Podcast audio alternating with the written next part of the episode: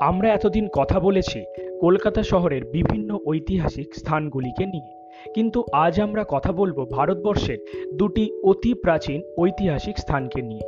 আমরা সকলে জানি ভারতবর্ষের বিভিন্ন কোনায় রয়েছে ইতিহাসের সুগন্ধ।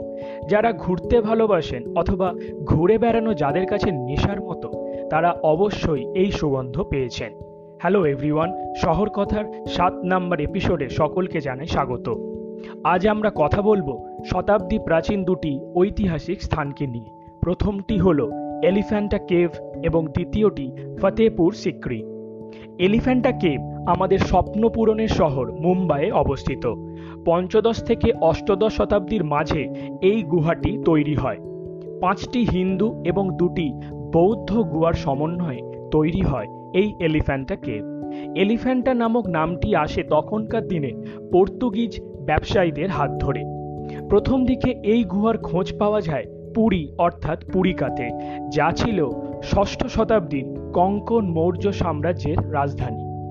পনেরোশো শতাব্দী পর্যন্ত এই স্থানে হিন্দুদের আধিপত্য ছিল, কিন্তু পরবর্তী সময়ে এই স্থানের দায়িত্ব লাভ করে পর্তুগিজরা। ছ মিটার উচ্চতা বিশিষ্ট ত্রিমূর্তি স্থাপত্য এই স্থানেই অবস্থিত। এই মূর্তিটি আসলে দেবাদিদেব মহাদেবের। আর রয়েছে সীতাবাই মন্দির, যার মধ্যে রয়েছে একটি দীর্ঘ প্রেয়ার হল, যা এই স্থানের আকর্ষণকে আরও বাড়িয়ে তুলেছে। ফতেপুর সিক্রি, পৃথিবীর সপ্তম আশ্চর্যের মধ্যে একটি। পনেরোশো একাত্তর সালে সম্রাট আকবর এই মহল তৈরি করেন।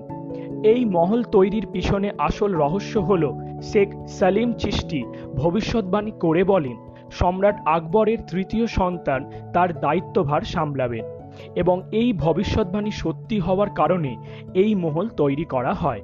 এই জায়গার মধ্যে রয়েছে একটি মসজিদ এবং তিনটি মহল। এই স্থানে জল সরবরাহ হয় আগ্রা শহরের নদীগুলি থেকে। সম্রাট আকবর গুজরাট দখলের পর এই স্থানটির নতুন নাম হয় সিটি অফ ভিক্টরি। পনেরোশো তিয়াত্তরের দিকে এই মহল তৈরির কাজ শেষ হয়। পনেরোশো পঁচাশি সালে এই স্থানে যাওয়া নিষিদ্ধ করা হয় কিছু ভৌতিক কারণসমূহের জন্য। ষোলোশো একানব্বইয়ের দিকে এই শহরে প্লেগের প্রাদুর্ভাব লক্ষ্য করা যায়, তাই এই অঞ্চল বসবাসের অনুপযোগী হয়ে ওঠে। উনিশশো ছিয়াশি সালে ইউনেস্কো এই মহলটিকে ওয়ার্ল্ড হেরিটেজ সাইট হিসেবে গণ্য করে।